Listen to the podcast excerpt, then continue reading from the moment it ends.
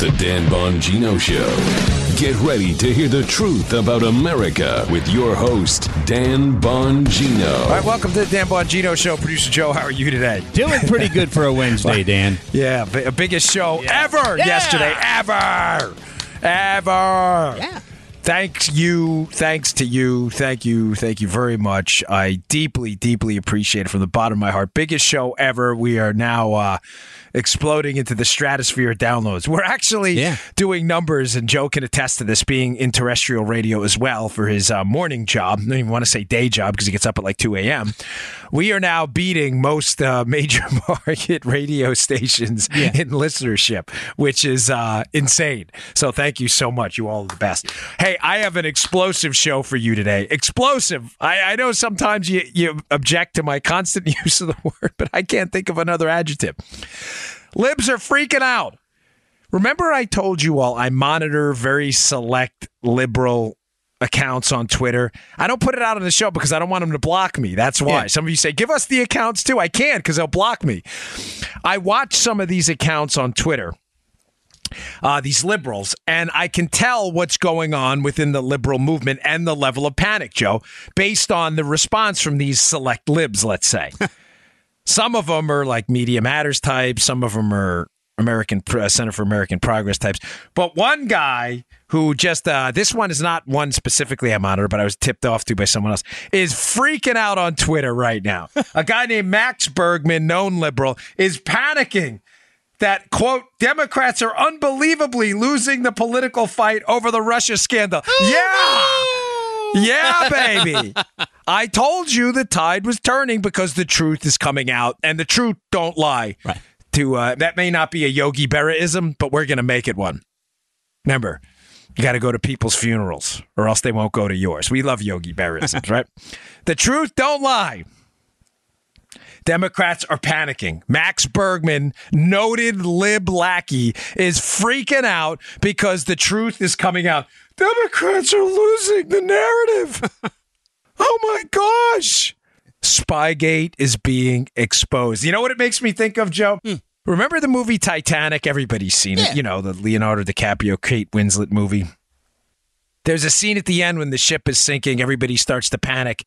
And everybody starts to jump on the few remaining lifeboats, and there's a ship, like an officer on the ship who has a pistol, and he shoots around in the end. He goes, order, order, there will be order here.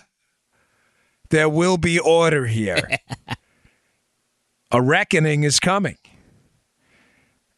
To quote Tombstone, he's not looking for revenge, he's looking for a reckoning. It's coming. Yeah. Smile a little bit. Justice. Justice is happening, albeit slowly. But it's happening. And that's why it's so important in these midterms. And we had some good non-establishment candidates winning primaries last night, including Chip Roy out in Texas. Congratulations for Congress. Yep. Order's coming, and that's why these midterms are important. If we lose the House of Representatives, we're in a world of trouble because we're going to lose chairmanships and all this momentum is going to stop. Order! Order! There will be order. Order's coming. And the left is freaking out. Now, I've got some more neutron bombs for you.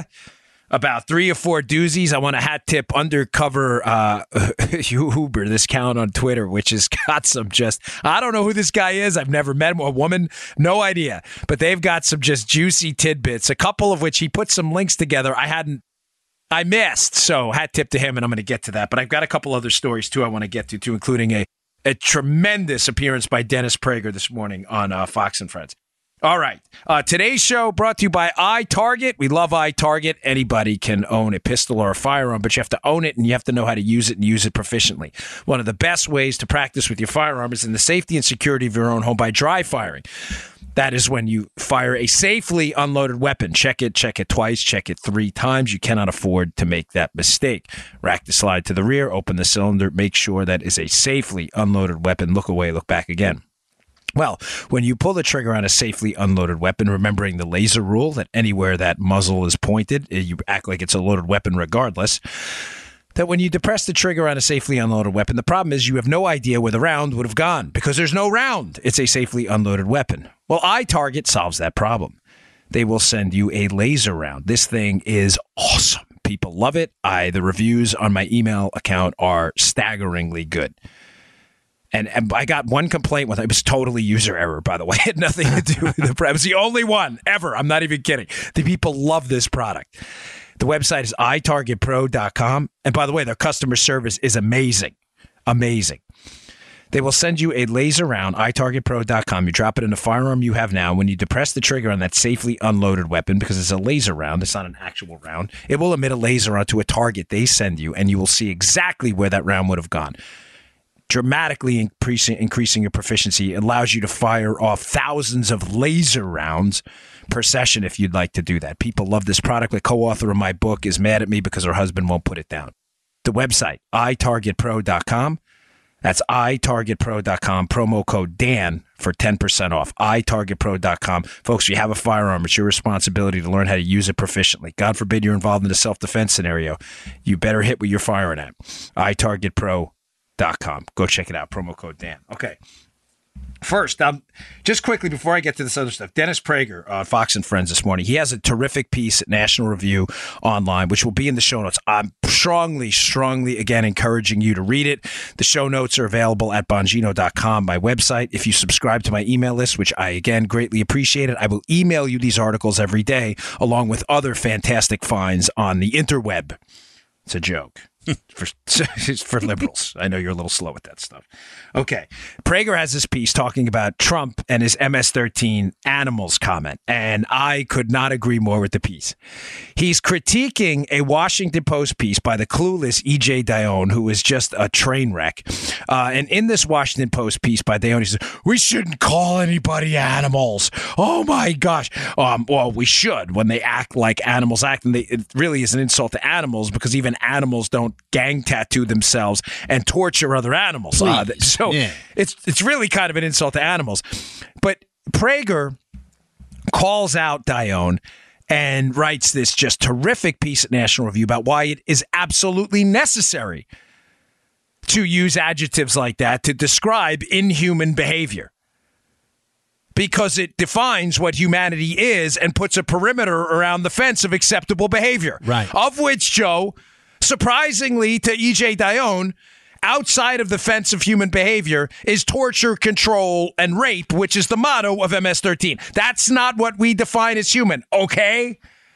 Outside of that, we define that as outside of human, therefore animalistic behavior. Mm-hmm. Get it, E.J.? Clueless liberal nutbag writing for the Washington Post. Nut job. But Prager went on Fox and Friends this morning, and I'm watching it as I'm prepping for the show. And I was actually going to start with something else, but his appearance was so good. He's so good. He's so talented, Dennis, and his ability to distill difficult concepts into easy talking points. I was like, man, I got to cover this on the show. He said something today, and I was like, yes, Dennis, nice. And it's something, Joe, you and I, I'm not trying to take credit for Dennis's idea. Don't take this the wrong way. Okay. It's just something you and I have been trying to explain for a long time that, candidly, I think he just explained better. He said, talking about E.J. Dionne, the Washington Post liberal nutjob, objecting to MS-13 gang members being called animals. He said, the left hates people who fight evil. And I thought, yeah, there you go. Ding, ding, ding, ding, ding. Winner, chicken dinner. We got someone. Huh. I've tried to explain this using various thought leaders' explanations of why liberals align with malevolent, malignant, malicious, evil groups. I get the question a lot. Well, I don't get it. Like, the liberals align with LGBT groups, but then align with Iran and the Iran deal that throw people who are gay off buildings. Mm-hmm. Right, Joe? And yeah. I'm like, I get this question all the time on my time. We get it. Joe sees some of the emails, and you're like... Yeah. They're like, I don't get it. It doesn't make sense. I thought liberals are for gay rights. No. You're missing the point. I've tried to explain it using David Horowitz's paradigm of the anti-communist. That liberals believe in police state tyranny. We believe in freedom and individual rights. Mm. In order for liberals to advance their police state, big government, tyrannical agenda, They have to combat individual liberty and individual thought at any moment. So David Horowitz has the anti-communist approach that liberals will align with anyone, no matter how evil, as long as they combat individual liberty. And there's certain components of Islamic radicalism, of anti-United States fervor in Iran, and the United States is a symbol of individual liberty that appeases people, appeals to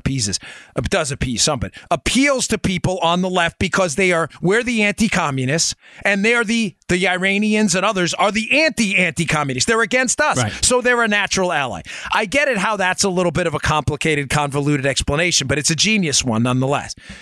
Prager just said it best this morning and simplified it even more. The left hates people who fight evil. Why? And I thought about it. That's great. Hat tip, Dennis.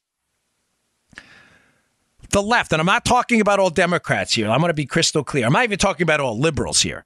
I'm talking about the radical far left, Joe. Comprende? Mm-hmm. Comprende. The radical far left that knows exactly what they're doing. It's actually a relatively small sliver of the Democrat Party. Unfortunately, that sliver is increasing in size.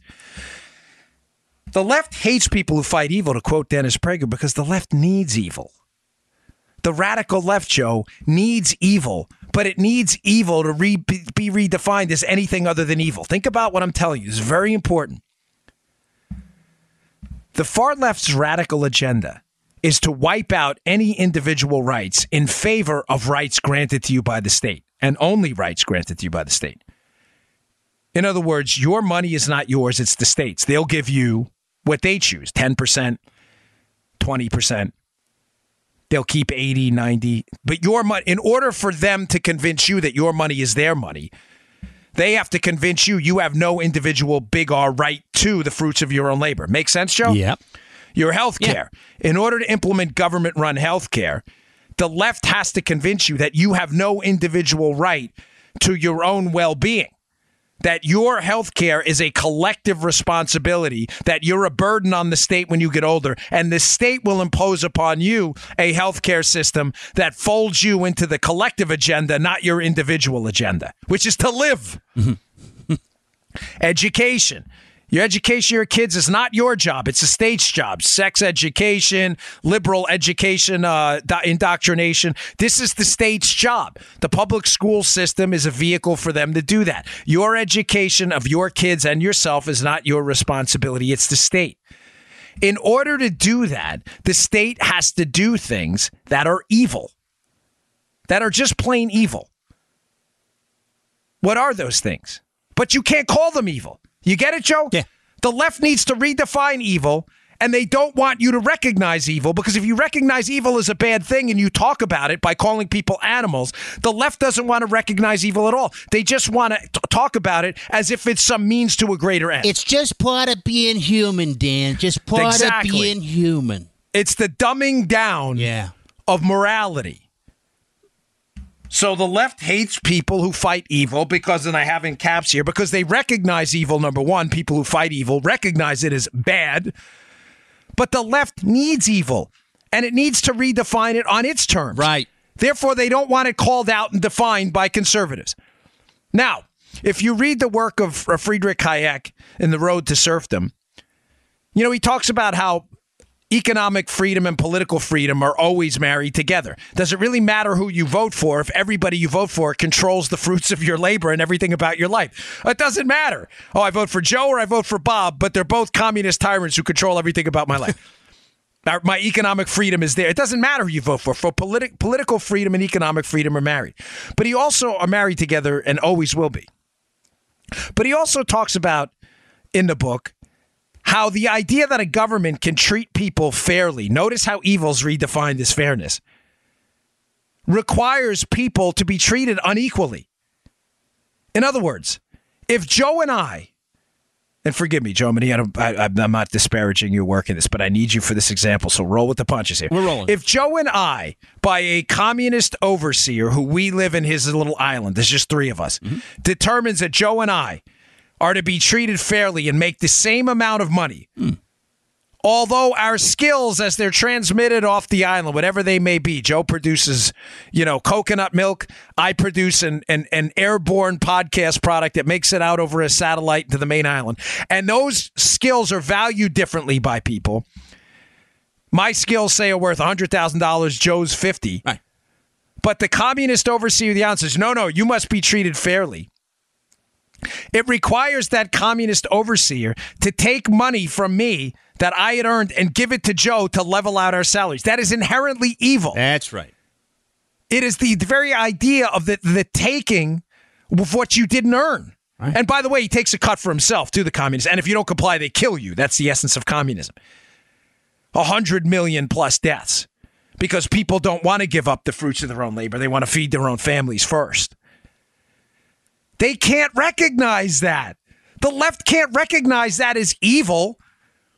The left can't recognize MS-13 as animals or evil because they want evil redefined and dumbed down. Once there's a recognition of evil, there's a recognition that human beings can be evil, that human beings who run government can be evil, and that the inherent rule over other people by people in a government who have a propensity towards evil themselves is evil.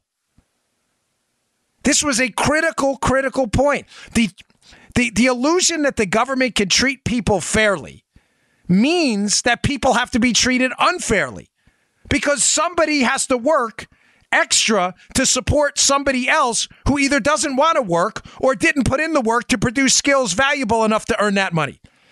For me to level out the playing field between Bobby and Henry when Bobby and Henry don't work the same amount and don't have the same skills means I have to steal from Bobby to give from Henry, which if it's defined as evil, people won't vote for it.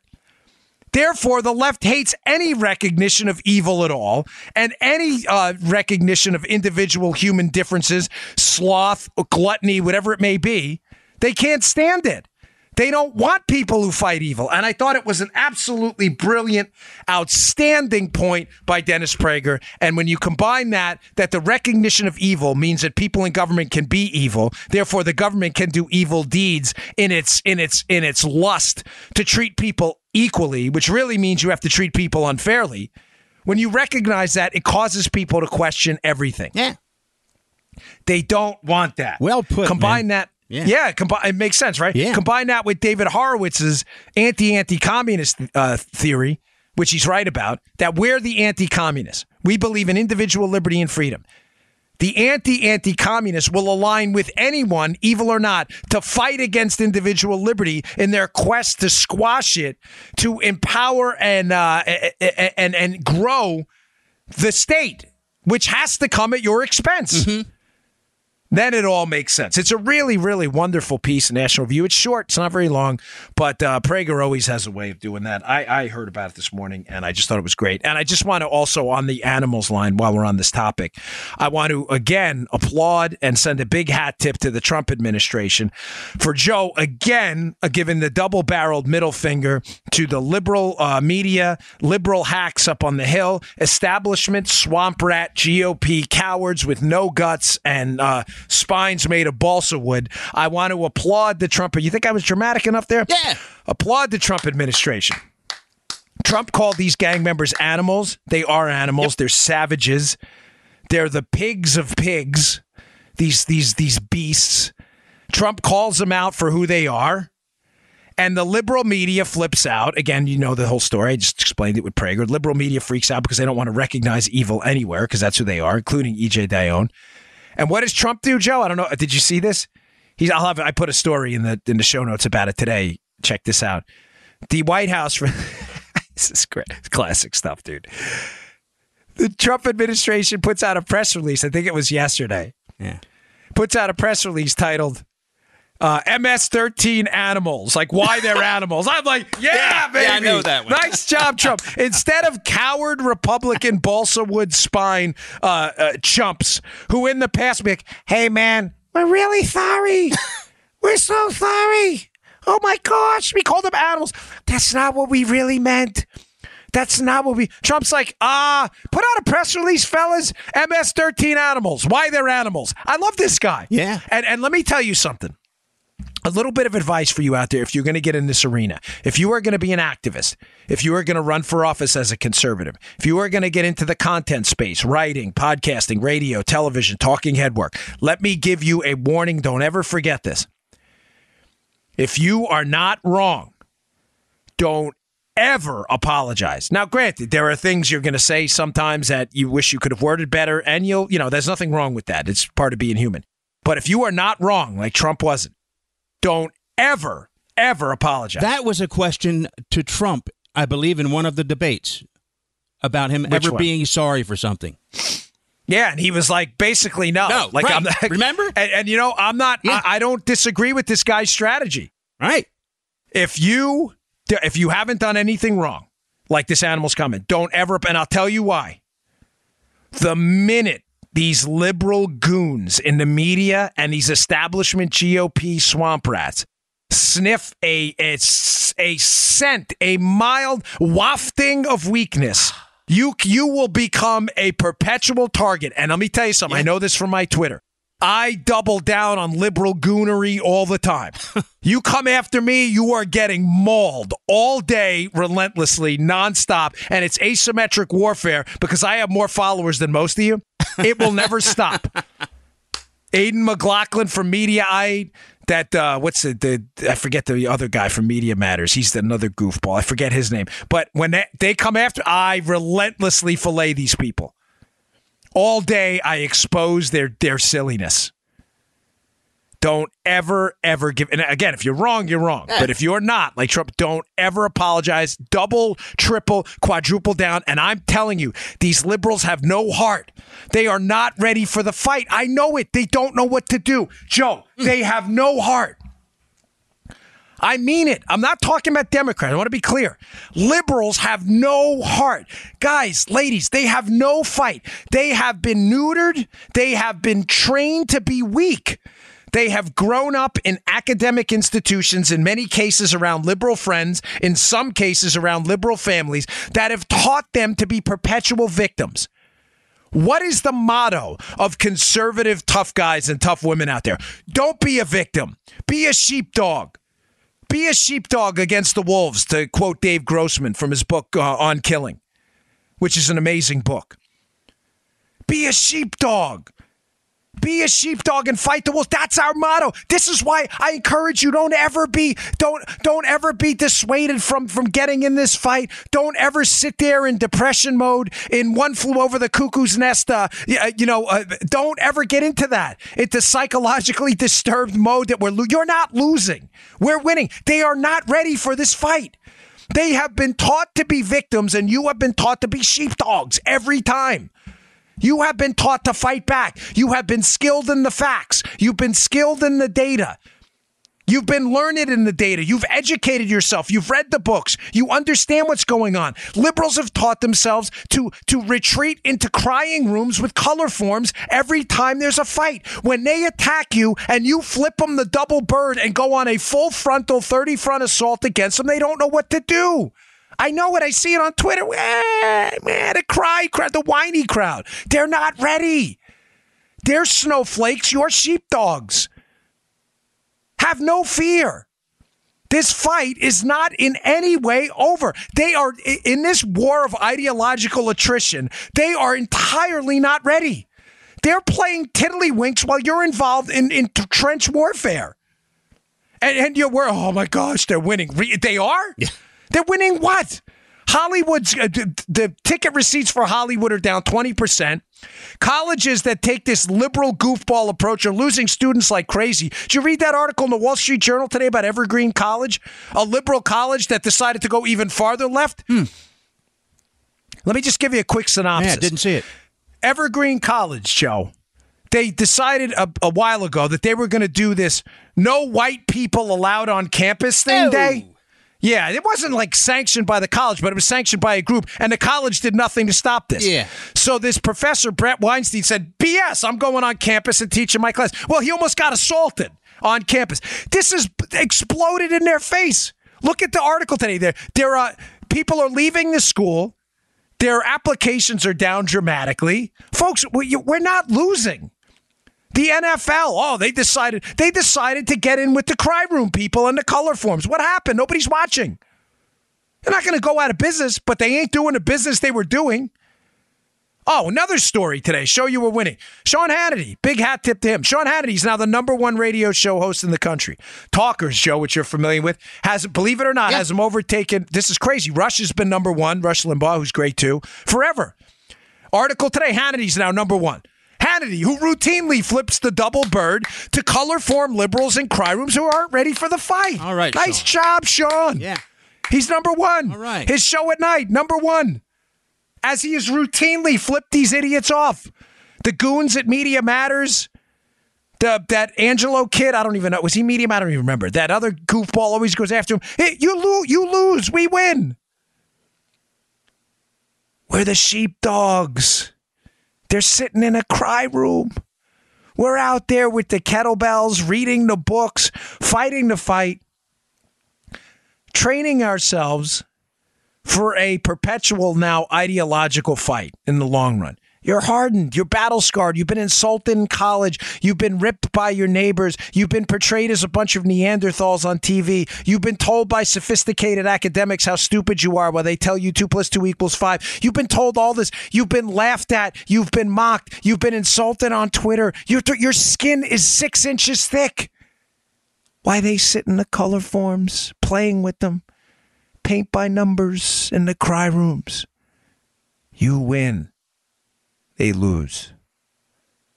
They're not ready for this. They're not ready. Don't ever forget that. All right, that took a lot longer than I thought. I was going to spend a minute on that. We're 25 minutes into the show, but it's important. I need you to understand that because I get a lot of depressed emails. What are we going to do? Yeah. Just remember, they are panicking.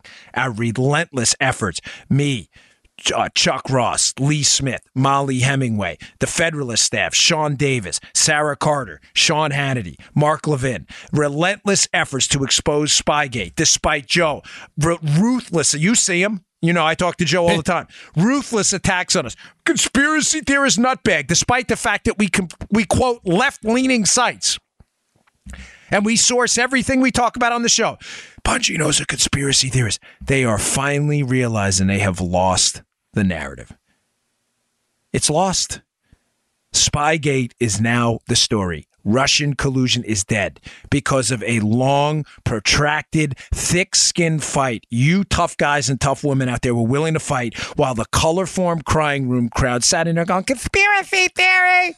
Conspiracy! Not so much anymore, is it? As it all comes out in the wash, you chumps. Chumps. Chumps. You lose. We win. All right. I want to move on to some of this stuff because I had some more incredible breaking news. You like that, huh, Joe? I see yours. I could tell. Yeah. Watch Joe's response to it. We need it sometimes. All right. Today's show also brought to you by our buddies at Brick House Nutrition and one of my original sponsors. Still, in my opinion, the best, hungriest, most entrepreneurial, inventive nutrition supplement company out there. If you're not getting your nutrition supplements from Brickhouse, you're making a big mistake. BrickHouseNutrition.com. /Dan. That's BrickHouseNutrition.com /Dan. They're big supporters of the show, and they're big supporters of quality supplements. One of their best supplements out there is Field of Greens. We all know we should be eating as many fruits and vegetables as we can. Now, I'm lucky, folks. I'll be candid with you. I get to eat from home. I work from home. My studio is from home. And I get to eat a lot of fruits and vegetables. I still take Field of Greens. It is a fruit and vegetable powder. But here's the catch here. It's real food. A lot of these other fruit and vegetable pills and powder, it's extract. This is real, ground up, high quality, healthy, micronutrient packed fruits and vegetables from stuff you're never going to see anywhere else. You're not going to see a blend like this. Kale, licorice, cherry, blueberries. This is the kind of stuff you need in your diet every day. And who has the time? The stuff goes bad in your refrigerator. You're going to get this. You're going to get a container of Field of Greens. I think it tastes great. I do. That's not spin. I love it. I take it 2-3 times a day. And my kids love it too. And my daughter won't eat anything. My youngest. It's called Field of Greens. We all know fruits and vegetables are the key to a long, healthy, productive life. Fruits and vegetables. We got to eat them. This is your fruit and vegetable insurance. Go to BrickHouseNutrition.com /Dan. That's BrickHouseNutrition.com /Dan. Do yourself a favor and pick up Field of Greens today. It's absolutely wonderful. All right. Oh, man. Gosh, where do I start? Oh, hey, one more quick note. Joe, we have finally enabled the Alexa skill. So if you have an Alexa at home. Good. Yeah, folks, let me just quick instructions for you. If you want to listen to our show on Alexa, I got this from Gaston at CRTV yesterday. All right. You just have to say, Alexa, enable the Dan Bongino Show skill.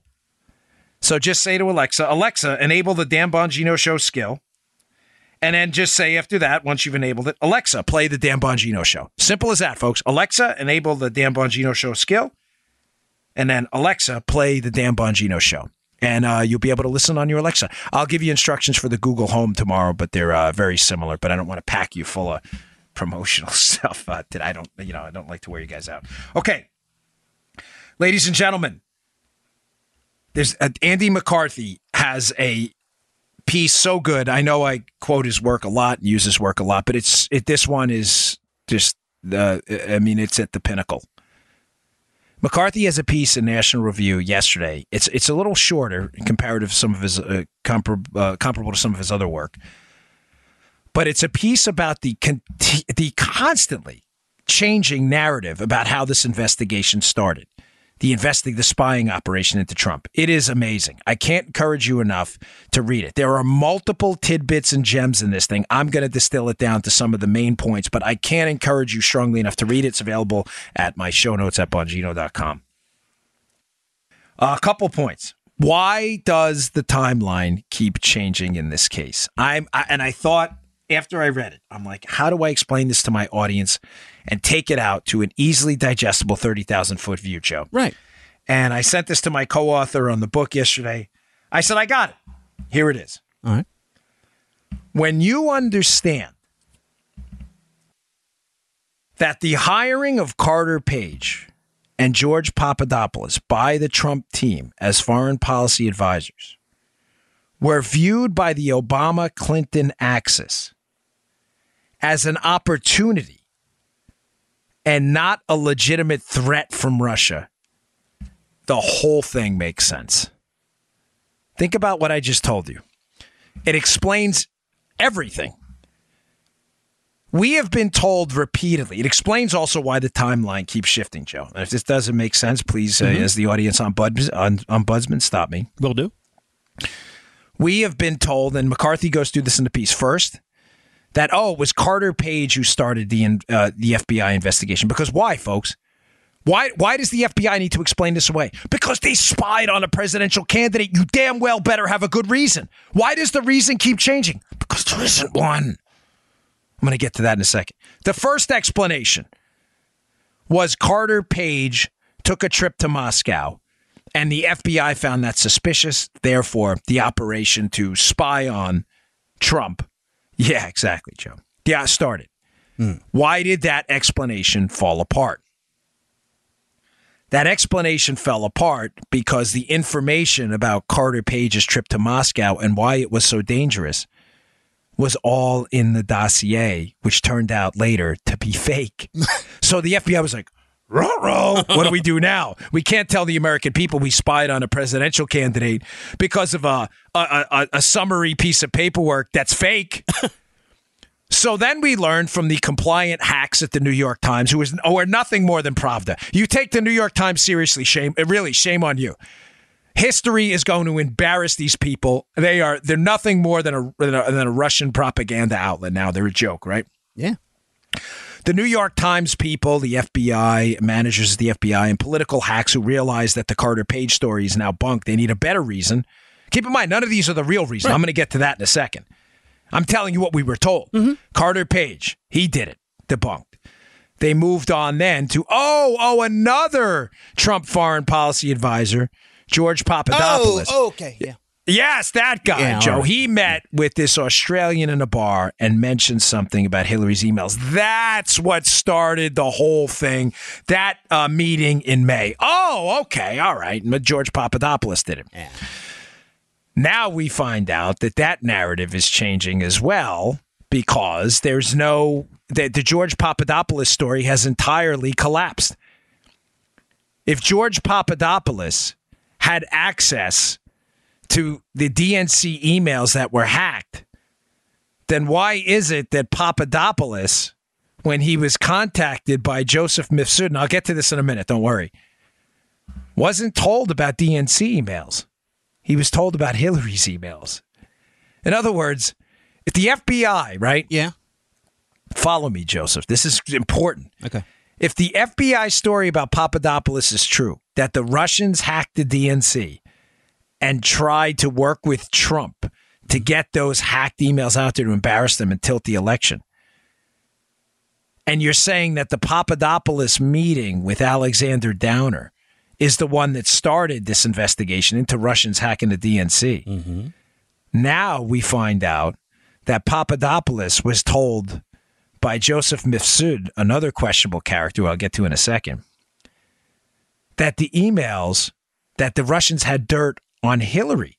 And Papadopoulos said, I assumed he meant the 30,000 emails that Hillary claims are missing still. Mm. Joe, are you following me here? They're talking about apples and oranges. The Papadopoulos story fell apart. Yeah. How could Papadopoulos be some Russian colluder on DNC-hacked emails if the FBI's whole story is about a conversation Papadopoulos didn't even have about the DNC emails? It was about Hillary's emails. And by the way, someone told Papadopoulos that. He didn't make it up. Okay. Yeah. Folks, the Bureau's saying this is about hacked DNC emails. Therefore, we started an investigation based on Papadopoulos. He wasn't talking about hacked DNC emails. He was talking about Hillary's emails. They're two separate things. Hillary's server was in her house because it was illegal. The DNC server was in the DNC. These were not connected. They are different cases altogether. Right. Hillary's server was probably hacked by the Russians because it was a private server in her bathroom. The DNC server hack is an entirely different case. That story fell apart. So the Papadopoulos story, the New York Times and their, you know, the Pravda, New York Times and their other people had to change stories again. Now they're backing away from that story. Why else are they backing away from that story?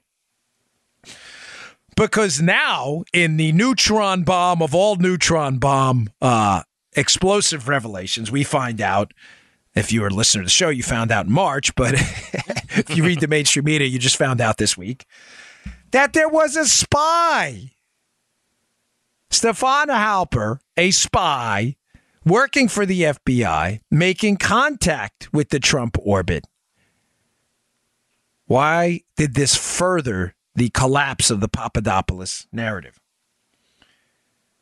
Because if the case started on July 31st, when the FBI opened the case, remember, they're saying the second story was we started this case on July 31st because that's when we were notified about this May meeting between Papadopoulos and Downer. Follow me. This is important. We opened this case about the DNC hacked emails and Russian collusion on July 31st. This is FBI story number 2. Because we were notified by the Australians about a meeting between Papadopoulos and Downer where Papadopoulos said he had dirt on Hillary. Well, if that happened, then how is it that the spy that was working for you, Halper, made contact with Carter Page 2 weeks earlier? Ew. Oh, he did? Yes, in mid-July. The case opened July 31st. How is it that you recruited or used an already recruited FBI intelligence spy asset? You got him on your payroll. You vetted him for this case. And you had him going in the middle of July if your case was open July 31st. Joe, how's that happen? Twilight Zone.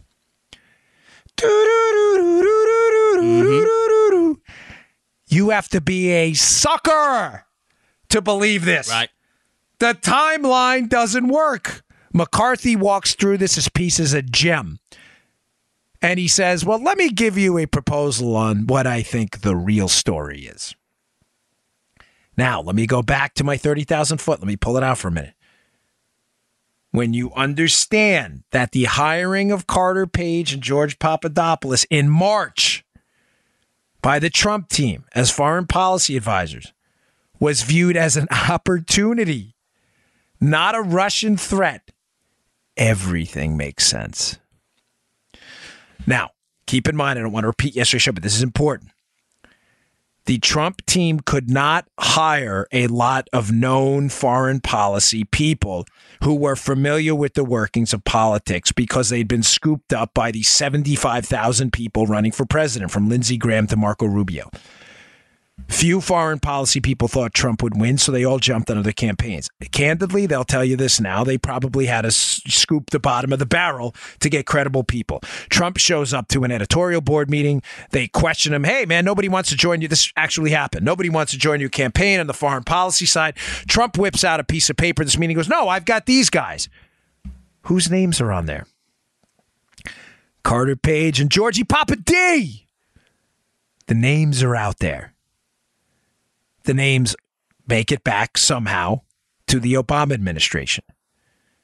Carter Page had already worked with the FBI as an informant for the FBI to nail a Russian spy. To nail a Russian spy, not the other way around. George Papadopoulos, somebody probably said, George Papadopoulos, this guy's never done anything in the past. We can hammer this guy. When you understand the hiring was viewed as an opportunity, because the narrative we've been told the whole time was that Page and Papadopoulos were unique threats to the country because they could be infiltrated by the Russians looking to collude to win the election, that this threat was so grave that we had a spy on the Trump team. That is not what happened. Nobody seriously believed that. Carter Page's only role with the Russians was to get a Russian spy locked up with the FBI. What reasonable person sits in a room at the White House at a meeting, finds out that Carter Page and George Papadopoulos are now working with the Trump team as foreign policy advisors because they can't get anybody else, and goes, oh my gosh, these are definitely Russian spies? How? Does that even make sense? Yeah. Papadopoulos had, his resume was as light as it can get. He had to fabricate components of it. Carter Page's only role with the Russians was they tried to recruit him, and the FBI used him to arrest the Russians. So let me get this straight. He's a Russian spy working to lock up Russians. That makes sense to you idiots. Look up the case. You have Evgeny Buryakov, Carter Page. He's person one, Carter Page. By the way, who the Russians referred to, and McCarthy points this out in his piece, as an idiot in the indictment. I'm not kidding. So he's a Russian spy helping the FBI lock up Russian spies, who the Russians call an idiot, and this is so pressing that you think he's a Russian spy, so you have to spy on the Trump campaign. My gosh, how stupid are you if you believe this? Go back to my 30,000 foot. When you understand at that meeting, and I'll get to that in a second, because this is where McCarthy really just drops it, the hammer, big time. He drops that V12 hammer like I've never seen. Dodge Vipers, love those. When you understand at the meeting that when the names Carter Page and George Papadopoulos came up, this was viewed as an opportunity to insert assets into the Trump orbit and not a legitimate Russian threat, the entire case makes sense. And that's why the timeline never works out and why nobody will agree on the genesis of this case, because nobody wants to say what is categorically true right now, that there was no threat from the Russians. The threat was Hillary Clinton was going to lose the election. That's why the timeline keeps changing. Now, McCarthy proposes what actually happened. So remember, Carter Page was the original story, debunked. Couldn't have been the story. The FBI was using it based on the dossier. The dossier was fake. So they ran from that story. New York Times helps, provides, oh no, it was Papadopoulos talking to Downer. Interesting, because he wasn't even talking about the DNC emails. And the information he got from some other shady cat named Mifsud, who was talking about Hillary's emails. Also, the Papadopoulos story makes no sense because of how could Papadopoulos, the case have started on July 31st, if the FBI spy contacted a member of the Trump team 2 weeks earlier than July 31st? That doesn't make sense. The timeline keeps changing because there was a meeting of this National Security Coalition Council group of national security leaders, Joe. The date of this meeting, this is going to be the critical Rosetta Stone of the case. The date of this national security meeting is going to be key. What's the problem, Joe? Nobody will give the date. Everybody was involved in this meeting. And we don't know who was there. We're guessing it was Comey, Clapper, based on who would attend these things traditionally. Comey, Clapper, Brennan, the major puppet masters of this case. Everyone keeps talking about a national security meeting, Joe, in late spring, where the topic of Carter Page came up. Remember, the hiring of Page is viewed as an opportunity. It happens in March. People in the White House and other people in the Clinton campaign, Brennan, these others, Carter Page. Trump hired him? Hey, didn't he work with us on a Russia case once? We got our anti-Trump story, Russian collusion. Get it? It's important. This happens in March. Okay, what do we do? Well, we can't spy on Page. We don't have any evidence. Well, we can fabricate evidence if the Clinton team pays a British spy to go get fake evidence. Let's do that. Brilliant. By the way, thank you for that. That was a Guinness commercial, right? Brilliant. Guinness. Yeah, our audience is great. You ask a question, you get 7,000 emails. Like, brilliant. Let's do this. Let's just make up the evidence. Let's have Hillary's team pay a law firm, Perkins Coie, to pay Fusion GPS, to pay a British spy, to go get fake information from the Russians. And then we'll spy on Carter Page based on that. And then we'll leak the information to reporters, and we'll use the reports they write about the dossier to buttress the fact that the information in the dossier is correct in court filings. Wait, what? Come again? I don't want to lose you, though, here. No, you're good.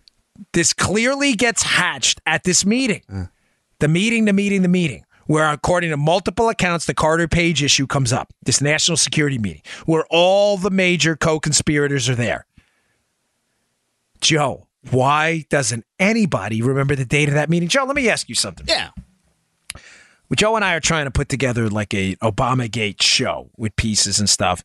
But if I asked you to go back and pull a show, if I said, Joe, remember that show we did about Stefan Halper? How long do you think it would take you to find it? An hour or two, maybe? Probably, yeah. Maybe even less, right? Yeah, probably less. You think if a major national security meeting happened between Comey, Clapper, Brennan, Obama team officials, you think if this meeting happened and all of them were there, you think there might be an email, Excel spreadsheet, Google Calendar amongst just one of the many people who attended about when and where that meeting actually occurred? You think, Joe? Yeah, sure. Yeah, you think that would probably happen, right? I mean, I can tell you when I did the advance for President Obama in Indonesia. I can give you the exact dates and who was there. Right. I remember going to Prague for the START Treaty. You think a National Security Council meeting where all the major players are present and they're going to talk about Trump hiring Carter Page, how this was such a, quotes, devastating threat to the country, that someone would remember the date. But mysteriously, Joe, nobody can remember it. Nobody can remember the date. Wow. I think I could tell you the date my daughter put her braces on when I was living in Severna Park, Maryland. But nobody can remember the date of this critical meeting where this entire plot was hatched. Why is that? Why does everybody keep saying, again, hat tip Andy McCarthy, you pointed this out, it was late spring.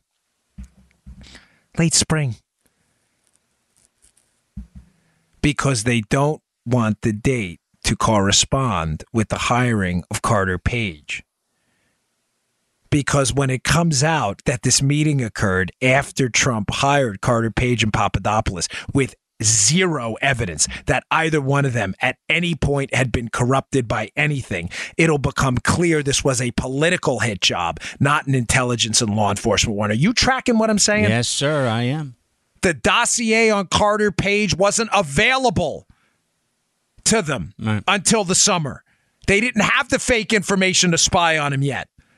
The meeting between George Papadopoulos and Downer doesn't happen till May. The meeting between Papadopoulos and Mifsud, where Mifsud tells him about dirt on Hillary, doesn't happen till April 26th. If this National Security Coalition Council meeting of principals, Joe, happened right after the announcement of Carter Page and Papadopoulos with no information at all that they were involved in any nefarious activities, all of these clowns are going to go down. Because it's going to become obvious this was a political hit job based on no information that they were Russian colluders, because none of that information was available. That's why nobody will give you the date. Oh, late spring, Joe. happened in late spring. Late spring, what does that mean? Folks, this is the biggest political hatchet job I have ever seen. And I'm telling you, you are a colossal sucker if you are a liberal and you believe that this thing is legit. So, I mean, I'm not a shout and fraud guy, but gosh, watching the collapse of liberals in their cry rooms as they realize they've completely lost control of this thing is one of the finer moments in my life, up there with the night of the Trump victory, walking out of that Conservative Review TV headquarters there, right outside of the Hilton in D.C., and watching the just complete panic on the streets in Washington, D.C. The sky is for Chicken Little everywhere. It was just a beautiful thing. And then watching the hotel switch over from CNN to Fox News as I walked into the lobby, as I knew Trump was going to win. Oh, was it great. Oh, was it great. What a night. Are you tracking what I'm telling you? Because I got a couple more things I want to get to here. Yes, I am. I think that was well done. I followed it. The timeline. Thank you. The timeline keeps changing. Yes. I'll cover this on my NRA TV show tonight, 5:30 p.m. Eastern Time live, NRATV.com. It's free. But the timeline keeps changing because they don't want to admit how the case really started. The case started when Carter Page and Papadopoulos were hired because they saw it as an opportunity to spy, not a legitimate threat. Because when they were hired, they had no information at all that these guys were threats, Russian colluders, anything. You understand this? They started an investigation based on nothing into these two people and inserted a spy and had no information whatsoever that these guys were Russian colluders. None. That's why, late spring. They will never give you the date. And you know they have that date. You know it. Hashtag give us the date. All right. Today's show also brought to you by Filter Buy. It's spring cleaning time, and like Trump is cleaning out corrupt officials, you can clean up the air you breathe and make your HVAC system great again.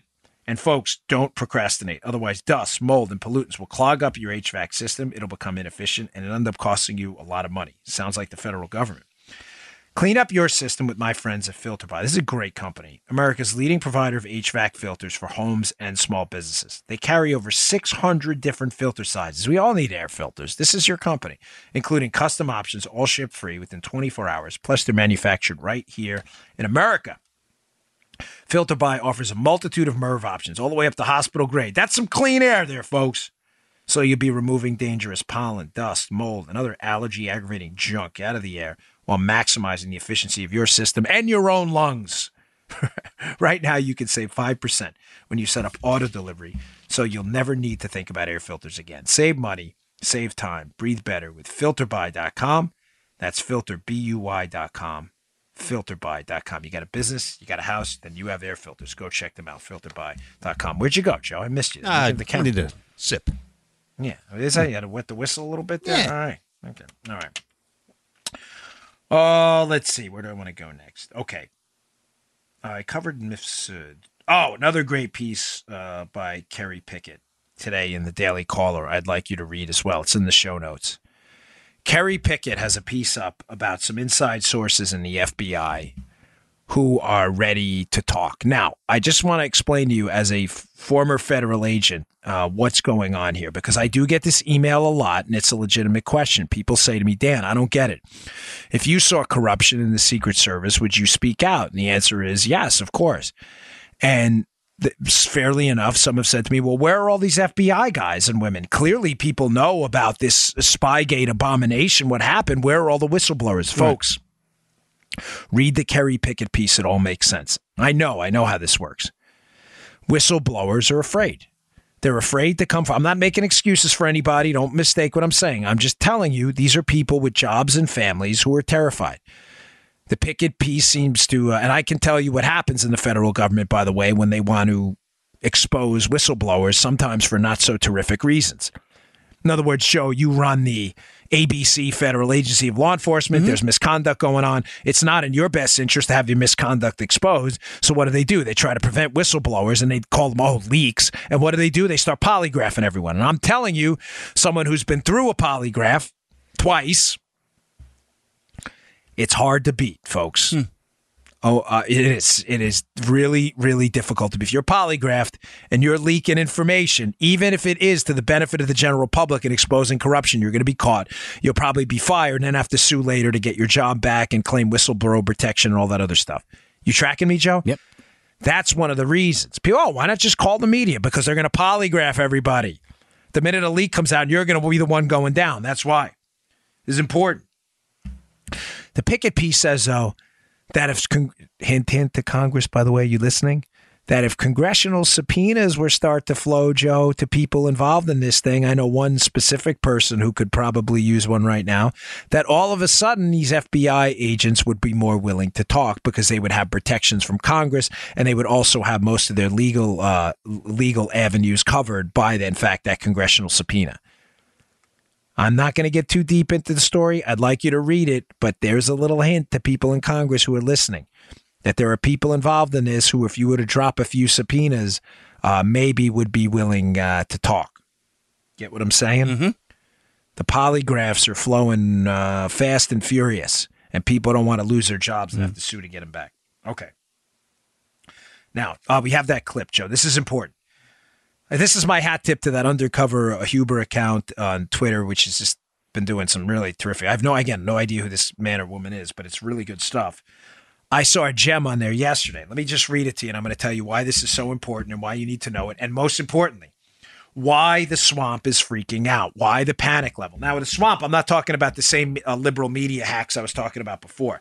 The liberal media hacks on Twitter, like that guy I opened up the show with, what is his name, Bergman, they're freaking out because they're interested in the maintenance of power, maintaining power, the advancement of the deep state, the big S government, and the diminishment of individual rights. And to do that, they need to some point win elections and win the presidency. When they lose the narrative, they're afraid that politically they're losing the advantage here. That's why they're panicking. John Brennan and Jim Clapper and the Obama hacks out there, Johnny Favs and the rest of them, are freaking out. Because some of them have severe criminal liability in this, folks. Criminal. This isn't about politics to them. It's about politics to the radical left and power. To them, it's about some of them are going to go to jail. Why? Because there were felony leaks of information. Now, I want you first to play this cut. We played it before, but it's an important cut. This is Jim Comey testifying on the Hill. I want you to pay particular attention. He's talking to Rep. Elise Stefanik. Hat tip to the conservative treehouse guys who pointed this out a while ago. And Representative Elise Stefanik, a Republican, is asking Jim Comey about, hey, when there's an existence of a CI investigation, in other words, the investigation into the Trump, what's the procedure for notifying Congress? And then in the second cut, watch Jim Comey stammer as to why he didn't notify Congress. And then I'll get into the leak. It'll be important. Play the cut. Thank you, Mr. Crawford. Ms. Stefanik's recognized. Thank you, Mr. Chairman. Thank you, Director Comey and Admiral Rogers, for your testimony today. My first set of questions are directed at Director Comey. Broadly, when the FBI has any open counterintelligence investigation, what are the typical protocols or procedures for notifying the DNI, the White House, and senior congressional leadership? There is a practice of a quarterly briefing on sensitive cases to the chair and ranking of the House and Senate Intelligence Committees. And the reason I hesitate is, thanks to feedback we've gotten, we're trying to make it better. And that involves a briefing of the Department of Justice, I believe the DNI, and the some portion of the National Security Council at the White House. So if that's quarterly... to brief them before Congress is briefed. So it's quarterly for all three, then senior congressional leadership, the White House, and the DNI? I think that's right. Now, that's by practice, not by rule or by written policy, which is why, thanks to the chair and ranking giving us feedback, we're trying to tweak it in certain ways. Got it? Three major takeaways. Elise Stefanik, when do you brief Congress and others about any open CI investigation? Mm-hmm. Well... we brief them quarterly. For liberals out there, that means every 3 months. I know you have a tough time with this. About sensitive cases. So the FBI is supposed to brief congressional oversight quarterly, every 3 months, on sensitive cases. He says something killer there, though, that I haven't seen anybody pick up. He says, oh, but we brief the National Security Council typically before Congress. He's make sure to put that in there. Why? Oh, is that the same National Security Council in the late spring briefing? Wow. He makes sure to put that in there, Joe. No, but we notify the NSC first. Huh. And then maybe Congress. Yeah. Oh, so you notified Congress quarterly. Not so much. So since in your opening statement you confirmed that there is a counterintelligence investigation currently open, and you also referenced that it started in July, when did you notify the DNI, the White House, or senior congressional leadership? It's a good question. Congressional leadership, sometime recently, they were briefed on the nature of the investigation in some detail, as I said. Obviously, the Department of Justice has been aware of it all along. The DNI, I don't know what the DNI's knowledge of it was, because we didn't have a DNI until Mr. Coates took office, and I briefed him his first morning in office. So just to drill down on this, if the open investigation began in July and the briefing of congressional leadership only occurred recently, why was there no notification prior to the past month? I think our decision was it was a matter of such sensitivity that we wouldn't include it in the quarterly briefings. So when you state our decision, is that your decision? Is that usually your decision, what gets briefed in those quarterly updates? No, it's usually the decision of the head of our counterintelligence division. And just, again, to get the detailed on the record, why was the decision made not to brief senior congressional leadership until recently, when the investigation had been open since July, a very serious investigation? Why was that decision made to wait months? Because of the sensitivity of the matter. Oh, there we go. Huh? Here we go. This is great. So in clip number one, rewind it if you missed it, click the 15-second back button. Hey, Jim. How do you brief Congress about investigations, counterintelligence investigations? We brief them quarterly on, quote, sensitive cases. Hey, why didn't you brief Congress for 8 months? Liberals, 8 months. That's greater than 3 months. 3 months is quarterly. We have 12 months in a year. Just doing the math for you. I know this is tough. So, hey, Jimbo, why didn't you brief Congress for 8 months after you briefed the National Security Council that had a late spring briefing nobody seems to remember the date for?